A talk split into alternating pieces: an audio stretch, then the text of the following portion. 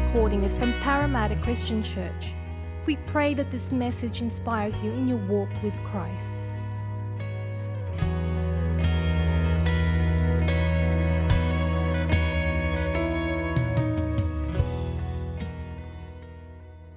Good morning, church. Good morning, everybody. And good morning to those who are watching, excuse me, watching online. It's not COVID, I promise. Uh, for those who are visiting, yes, my name is Andrew. Parramatta Christian Church has been my home for around about 30 years. A former pastor used to say I was in nappies. That's not quite true, but it, it wasn't too far off. My, my beautiful parents got saved when I was three. Um, met my beautiful wife here as well. I'm one of you, just so you know. Uh, we are journeying through the book of Ecclesiastes if you're visiting or if you're watching for the first time. And this morning we're in chapter 4. So if you have your Bible with you, we'll turn to chapter 4. We're not going to read the whole thing, it is massive, um, but we'll, we'll go through the passage as we go. As I was thinking about this morning's message, my mind went to a guy by the name of Steve Jobs. Many of you guys will know who this guy is, especially if you're an Apple file. This guy started Apple, he was kicked out of Apple, and then they begged him to come back when they nearly went bankrupt in the late 90s. And uh, a lot of what they have done, they owe to this man. What some people may not be aware of was, was the guy was a visionary as a, as a business leader, but from all reports, he was a bit of a tyrant in the workplace and a tyrant in his home. There's a story that goes his eldest daughter, who he denied even being her dad for a very long time, but eventually, when she was about seven or eight, he went to visit her and he scratched his car somehow. I don't know how, how it happened. And she goes, Dad, you're probably going to get a new car. Do you mind if I get your old one? You know, kids ask innocent questions like that. And he stormed at her. He's like, Absolutely not. There's no way you're getting anything of mine. And he sort of drove off after that. I'm not saying that to put the boot into Steve Jobs, but this is something that we're going to look at this morning in Ecclesiastes that can affect us all. There is a dark side to power there is an evil side to control, an evil side to certainty. This passage is going to talk to us a lot about certainty and power and controlling our lives and just the futility of attempting to do that and the darkness that's involved there. So, we're just going to read a few verses this morning, not, as I said, not the whole thing. If we look from verse 1, and it will be on the screen as well, the teacher writes Again, I looked and saw all the oppression that was taking place under the sun. I saw the tears of the oppressed, and they have no comforter. Power was on the side of their oppressors, and they have no comforter. And I declared that the dead who had already died are happier than the living who are still alive. But better than both is the one who has never been born, who has not seen all the evil that is done under the sun. And I saw that all toil and achievement spring from one person's envy of another. This too is meaningless, a chasing after the wind. Church, let's pray.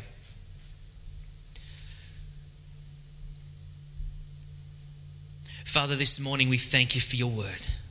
Lord, this book that is such a challenge, Lord, but there is so much for us to gain if only we will grapple with it, Lord. And Lord, I pray this morning we would wrestle with the text, Lord. Lord, this is a challenging word. It speaks, Lord, it, I think it must have spoken to the culture. It certainly speaks to our culture, Lord. I pray that you would give us an open heaven this morning. We thank you that you are here. And Lord, we pray that as we dive in, Lord, would you give us open hearts this morning? Guard my mouth, Lord. I want to speak your word. I desire to say nothing else but what you have to say to your people today. And we give you all the glory in Jesus' name. Amen. So I've entitled my message this morning, The Dark Side of Power. The Dark Side of Power. Borrowing from my favorite movie villain, of course, you don't know the power of the dark side. If he was around, if Vader was around, he would tell us that.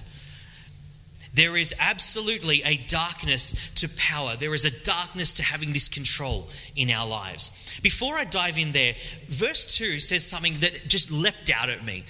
I declare that the dead had already who have died are better, are happier than the living who are still alive. I sit there and I read and I think, okay, teacher, did you fall out of bed the wrong side this morning? Did you not have your Weet-Bix? Did you not have your coffee? Like, what's going on? That is such a depressing way to start. But if we examine what he's saying, we start to get the picture. Because he says the reason for this is they've not seen the evils done under the sun. That sounds dramatic, I know. But you think about the world around us. I don't know what it was 2,000 years ago, but I know what it is today. We have scandals in governments all over the world. I mean, we talked about Myanmar just then. You look at Eastern Europe, South America. Hey, we've got scandals in the Australian government right now the abuse of women. We've got scandals in the church all over the world. We have scarcity, we have famine, we have war. And by the way, scarcity and famine are not always because of a lack of crops, it's often because the haves are keeping from the have nots, right? Every world war has come about for things like this. And so you, you look at it and you think, okay, I, I get it, Kohelet, I get where you're going. This is a pretty nasty place. Things get pretty evil real quickly. So, what is he saying? What is this oppression? Oppression is the abuse of power. If there's anything he wants to start off with, is to tell us that there is a thing as a power imbalance. There is a thing that some have, some have not, and power has this tendency to corrupt us. Power has this tendency to, we lord it over those who don't have it. Oppression is profit regardless of how the profit is earned. There's no regard as to how that's done. I mean, if you don't believe me, look at the banking system. Look at the way that all these things work all around the world, the way governments do things. When people have power, to use a modern term, there's a tendency to flex. There's a tendency to show it off. There's a tendency to use it to suppress. Jumping into Ecclesiastes 5, we read, and we'll see that next week, this is not a surprise. This is what happens. Riches, wealth, power, they corrupt us and they cause us to lord it over those around us. What's also shocking, well, maybe it's not shocking if we really know our God, He doesn't take oppression lightly. God has no place for oppression in, the, in our hearts. Just a couple of cursory scriptures there. There are thousands I could have thrown up. Deuteronomy tells us not to take advantage of the hired worker. Proverbs tells us that when we oppress the poor, we're showing contempt for our Maker. And Zechariah, this is shown up in many places don't oppress the widow, don't oppress the orphan, don't oppress the foreigner or the poor. God detests the use of your power. There's, it's not power itself that's the problem, it's the abuse of that power. What, what, what kind of power are we talking about, by the way? Because power can look very different from person to person. I think for many of us, money and wealth, monetary wealth, that's a power because we can change what we do. We can change our lives. For some of us, it's success, it's having a career. For some of us, it's a relationship. If I could just get in that relationship with that special someone, it might be fame, it might be Instagram likes. Who knows? There's something different that will make us all tick, but they all, in some way or another, give us a sense of control over our lives. We feel like life is out of control. There's something over us, there's something oppressing us, whatever that might be. And if we could just get that power, we could just get our hand on it, isn't that what the world screams at us every day? You have the power to change your destiny. You sit in a Tony Robbins seminar, that's what he'll tell you. It's in your hands. You have the ability to control your life. It's really, when it boils down to it, it's a glorification of individualism. That's what we're talking about this morning. And as we're going to see, there is a dark, dark side to this power. All interpersonal sin, any sin that has happened between people, comes from power imbalance when you think about it. Any sort of bullying, any sort of taking advantage of people, any sort of financial abuse, anything like this, it comes because someone's in a position of strength and someone's in a position of weakness. Every single one.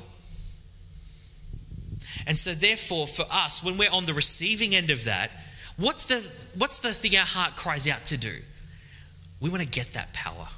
We want to wrestle that back. We want to move up the ladder so we're no longer the bottom of the totem pole. We're at least halfway up or something. For some of us, it's all the way up we want to be. And so the human tendency is for us to toil. And the teacher continues and he says that there's the toiling that we go through, there's an effort that we put in to get out of this mess. But the problem is that when we pursue this power, It's one thing to be oppressed, but he says the next thing is that the pursuit of this power will leave us dissatisfied. It will leave us dissatisfied in pursuing the power to change our lives. Now, you might think, but I've been told all my life if I get rich, I can control where I'm going. If I get famous, you know, if I'm the number one, people will know who I am. But as we're going to see, this will leave us wanting more. This will leave us dissatisfied. Verse 4, chapter 4, verse 4 is kind of like one of the first real revelations in the whole book.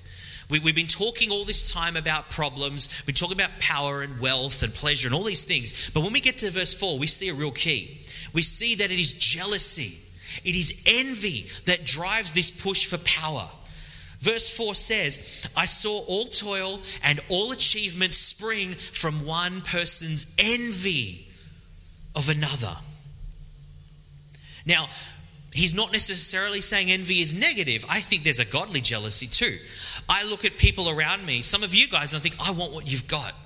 So he's not saying that's a bad thing. But in general, and in the context that we're talking, this is bad. This is a problem. You see, there's a reason they call envy the green eyed monster. It's, it leads you to do irrational things, it leads you to leave all sense of reason. It's what feeds the drive to be competitive. I mean, you think about it on the sporting field. When you're last and you see the team coming first, you're jealous. You're envious. You want to change to be better. Can be a good thing, but it very quickly gets corrupted. I don't know if there's any Waylon Jennings fans in the room this morning. Probably not. Some of you like, who is that? Um, he was a country singer and he had this amazing song uh, called Back to the Basics of Love. And I'll just read you a line. The situation is he and his wife are not getting along, and they come to the conclusion it's this city life, it's this uh, corporate life that's bugging them so much. And he says, We've been so busy keeping up with the Jones, four car garage, but we're still building on. Maybe it's time we went back to the basics of love just a simple song. But there was a recognition that this effort, this push, this continue to drive to get control is fruitless. He just needed to read Ecclesiastes, really. It's meaningless, it's vapor. This shifting of the balance of power is a failed solution. It's born out of envy, it's born out of jealousy, but ultimately it's, it's a failure. We mistakenly assume that the way that we alleviate our situation, the way we get out of oppression, is to work our way out of it, shift that power imbalance. We can have more power over our lives. Wouldn't we all want that? Don't we all want that deep down? But there's just a couple of problems with that, which are identified here. The first is climbing the ladder to catch the one in front usually means you have to step on the head of the guy behind you. We're all on this thing, it's all relative. Now, I'm not saying advancement is bad necessarily, but when that becomes your thing, just are we holding stuff or is stuff holding us? What's it going to be this morning, church? Are we using the things that God has given us for good, or are we pursuing that with everything we've got and forgetting there's a giver behind that? Forgetting there's a relationship with Him, there's a relationship with others, which we'll come to. What is it? Where are we? It's always relative. We want to be the best. We want to be the first. Look at any, this might change with COVID, but look at every Boxing Day sale that you can remember. Look at every launch of a smartphone or some product. There's a queue out the door, around the block. People are camping out. Why? Because I want to be number one. I want to be the first to have got it. But why? So, what if you're the second? So, what if you're the third? It doesn't matter. It's not a competition. At least I didn't think it was. You see, verses 13 to 16, I'll just touch on this briefly. They talk about the situation of pursuing that, that popularity and that fame. It's transient, it's here today and it's gone tomorrow. But see, we still have this innate desire to clamber on top of the guy behind us. We want to get ahead. We want to be noticed. We want to be the best. Uh, Steve Jobs, he didn't want to be number two. No sports person wants to be number two. We want to be number one. We want to be first. And that means trampling on those behind. But secondly, and the big lie our culture has told us see, power is the one thing that we crave, this power to change our world, but it's the one thing we can never get enough of. there is a lust built into the control of our lives that we've you, you get this much, you need to have more. You get one property, you got to have two. You get this famous, you got to get that famous. Your number three influencer, you got to be number two or number one. It's never enough. Verse 8 tells us that there was a man who was all alone in trying to get this power in his life, in toiling to improve his situation. There was no end to his toil, yet his eyes were not content with all his wealth. There's just something built in with this church. No matter what we've got, no matter what power we're chasing, no matter how much we have, it just doesn't satisfy. It simply doesn't. We have to have more. But you notice also that this guy is alone. Not only he's toiling, not only he's working his butt off, he is alone. He's isolated. There was a man all alone. He had neither son nor brother. The tragic thing is the pursuit of power, this dark side to power, is that it tends to isolate us. It tends to leave us doing this all by ourselves. I mean, you think about it. You climb a mountain, it's pretty thin air up there. You're not going to get many people go with you. When you reach the pinnacle, when you're set on that, you're going to do it alone, most likely. Some of you might know this next guy.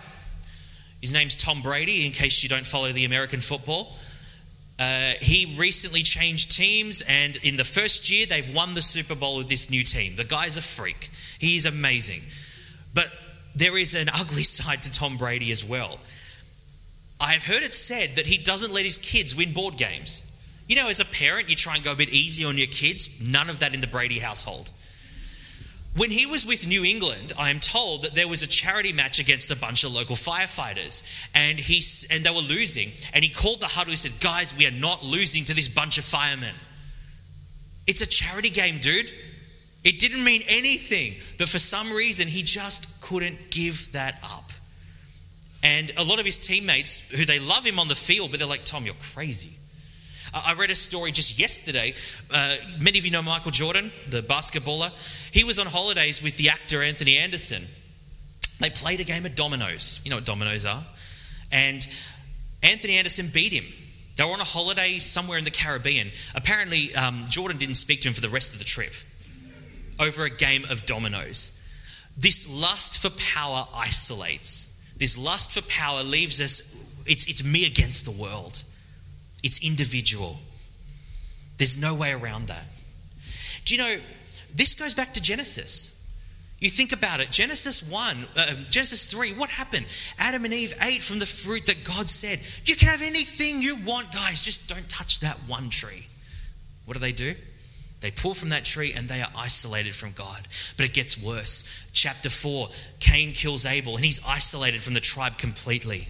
And we see this slow descent through Genesis. We see it all through the Bible. As we walk further and further away, as we pursue our life's goal, it's idolatry ultimately. Let's, let's call it what it is it's idolatry. And as we walk further and further down that path, it's a lonelier and lonelier path. Isn't that weird? Because so many people are doing it. So many people are doing it, but it's lonely. Stop and think about that.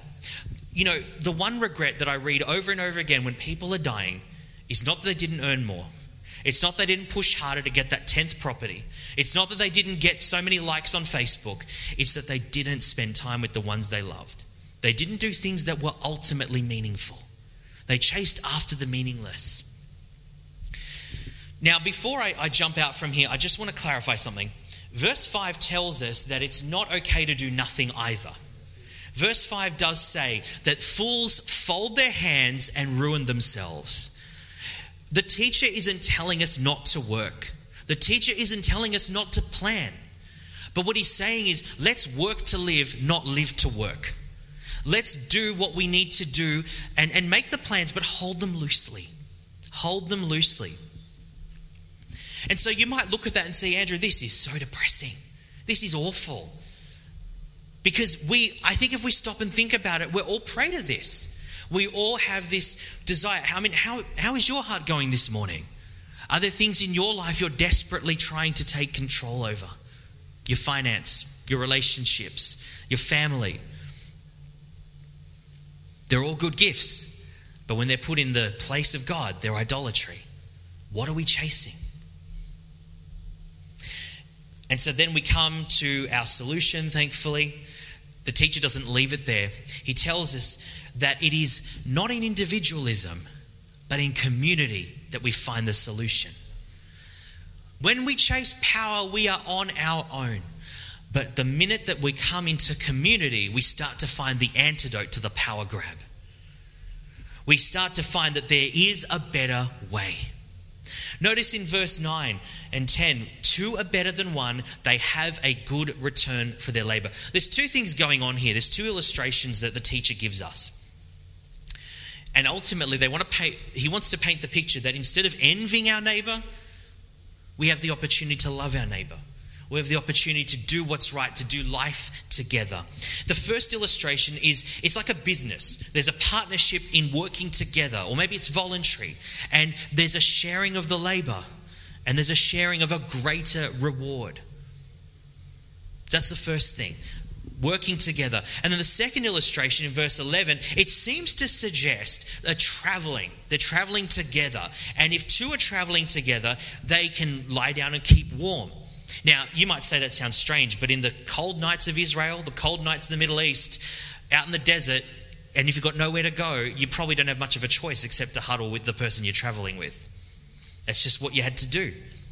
But we notice that together, working together, we get warmth, we get security, we get defense. If two lie down, how will they keep warm? But they can one. How does one keep warm? If two lie down, they can. How one may be overpowered, two can defend themselves. There's sharing of the profit. There's companionship. There's encouragement. In these verses here, the teacher is trying to get us to see that our neighbor is not a commodity. Our neighbor is a community. We are here to work together, not to see others as just rungs on the corporate ladder. Not to see that I can just overcome this and that and that. No. When we stop being individual about it, when we start seeing the power of community, we see where neighbors can help neighbors. If there's one truth I think that this chapter is trying to communicate to us, it's this that we cannot, we cannot prize power and love our neighbor in the same breath if we're going to chase power, if we're going to chase this control of our lives, we have seen it's going to cut us off from other people. It's going to isolate us. The only way we're going to be able to love our neighbor is when we see power in its true light, its transience, because God has the power to control our lives, not us. I think Hillary touched on this last week. The rich young man, or the rich man that Jesus talks about in Luke, where he will build barns and store his wealth. And he says, You fool, tonight your life will be taken, and who will have it then? He wasn't in control, God was in control the whole time. We make the mistake in thinking it's up to us. It's not up to you. Uh, have you been given things to steward? Absolutely. Absolutely. But it's not up to us to determine our course. God sets our course. And, and just, just to sort of hammer that home a little bit more, we've talked about the world and the, the Australian dream or the American dream or whatever country you want to put in front of that. But we can fall into individualism in the church just as easily. It sounds like this I'm a Christian, I'm on my way to heaven. That's it. If I think that's all that my Christianity matters, I've missed the point. Because God didn't call on me just to be caring about myself and blow the rest of the world.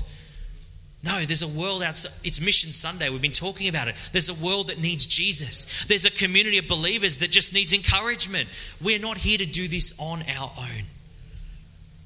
So you might say, fellowship with others. Yeah, okay, I get that, Andrew, but that's tough. That's hard. Do you know how much I've been hurt before? Maybe. Maybe I do. We've all been there. People bruised. That's just the way it is. But if it was up to, if it was just fellowship alone, I think we'd have a problem. But thankfully, there's something else that's hinted at here in verse 12. God has not just given us the community of believers, He has modeled relationship Himself. He has shown us relationship. Now, verse 12, though one may be overpowered, two can defend themselves. You've heard this a thousand times. A cord of three strands is not quickly broken. What a great verse for weddings. What a great verse for marriage. You've probably heard that at, at a wedding at some point. And devoid of context, it absolutely is. But there's more to it than that. It's not just speaking about that. Where's the first place that we see a threefold cord? What do you think? The first place we see a relationship of three. Isn't it Father, Son, Holy Spirit? The Trinity is like this dance. God is doing this dance. The Father, the Son, the Holy Spirit, they're in perfect union, they're in perfect harmony, whatever adjective you want to use. They're moving together. They're modeling for us relationship. They have given us the example in, in the person of God. But it gets better. Because not only God knows how to love when he's being loved back, God knows how to love when he's not getting anything back at all. And if you want proof of that, he came in sacrifice 2,000 years ago. He didn't hold back just because love didn't come the other way. We can love sacrificially because there's a God who went before us, because there's one who took the beatings and took the scorn for you and for me. He loved his neighbor to the point of sacrifice. We can love sacrificially because we've been shown and because we've been loved and because we've been given that to us. And he says, You go and do the same. So, just a couple of thoughts as we draw this to an end. We sang it before. My, um, I wrote this down. My heart has been in your sights long before my first breath, running into your arms, running away from individualism, running away from trying to control my life is running from running to life from death. Running away from what the world is screaming at us each and every day is the path to life. Are we hungering for stuff? Are we hungering for this control? Or are we hungering for God this morning, church? Are we hungering for community? Are we hungering for all the good gifts God has given? Just a couple of points I wanted to throw at you as we as we finish. And I want you to I want to put this out there. This is not an XYZ formula. This is not a do this and you will be free forever from the pursuit of power. It's a human disease. We're going to be dealing this while ever we're on planet Earth. But these are some principles which I think could be quite helpful based on what we've talked about. See, the gospel makes relationships possible, first and foremost. We need to recognize that community matters. We need to recognize that it is about being together. And the gospel, through the example of God, through God, Jesus coming and dying for us, it makes all of this possible to love, etc. Secondly, God has modeled the relationship that we need to display. God has modeled that in the Trinity, God has modeled that in loving the unlovable. And then after that, only after that, I think it's possible to do the rest. Be intentional about community. Be intentional. Don't just turn up to church. You can come by all means. We want to see you, but it's more than that. Be intentional. Catch up with people. Be in connect group. Call people up who haven't been around for a while. Whatever it is. There's there's a thousand ways you could do that, but have an intent about it. Don't just drift along and think it'll happen because it won't. We need to be intentional about that. Pray for those around us. The more we pray, the less we gossip. The more we pray, the less we see people as the enemy. The more that we pray, and the more we pray for others, the less we, we look at ourselves. I don't know about you, but the more I pray for the people around me, the more I pray for the world around me, it's, my problems suddenly start to get smaller. And then finally, pray for freedom from the pursuit of power. We're going to be dealing with this, church, and that's okay. But we need to leave, we need to leave this at the cross. God didn't intend for us to carry that burden. So as we as we draw this to an end, church, where are you this morning? Where are you today, church? Are you wrestling with that power? Are you wrestling with that desire to control your life today? If you are, you're in good company. We all do to varying degrees. But I want to ask you, leave it at the foot of the cross this morning. Are you dealing with uh, some sort of oppression and you think, if I can just get on the other side of that? Church, the bad news is it's not going to satisfy you. But the good news is that God has a better way. Through loving Him, through community, through being less about individualism and more about the communal, more about being together. He's given us a way out. Maybe you're wondering this morning why you're even in church. You're just doing the thing. I want to say to you, you're welcome here. But there's more for you. There's more that God wants you to, to impart and to be imparted with by being in the lifeblood of community. Let's just pray.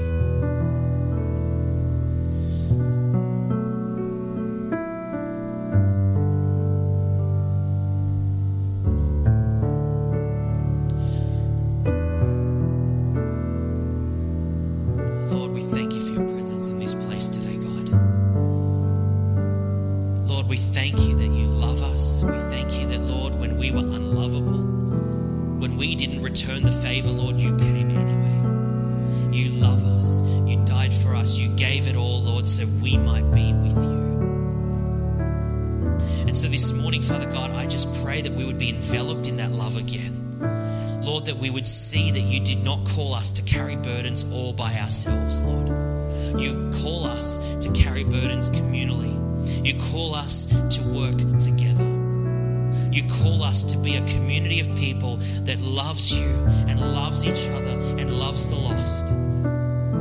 Lord, we thank you for this teaching this morning. It's a hard teaching, it's a difficult one to get our heads around. But Lord, there is much hope.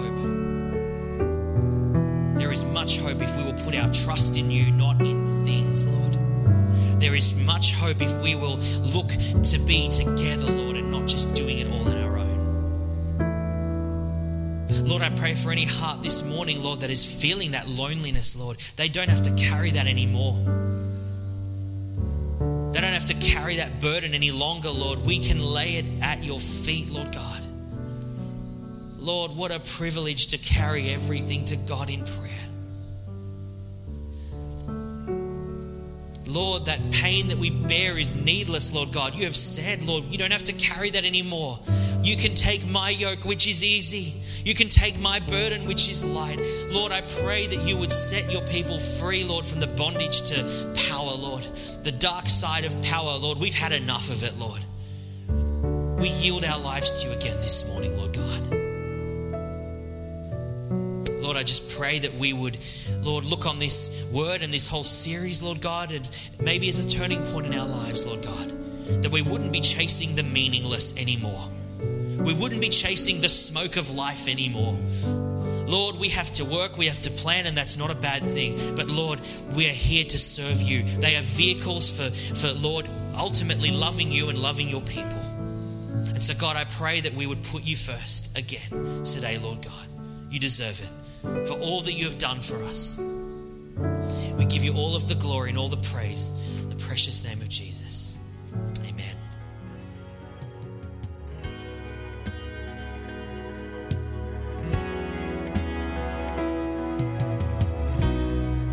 For listening to the Parramatta Christian Church podcast.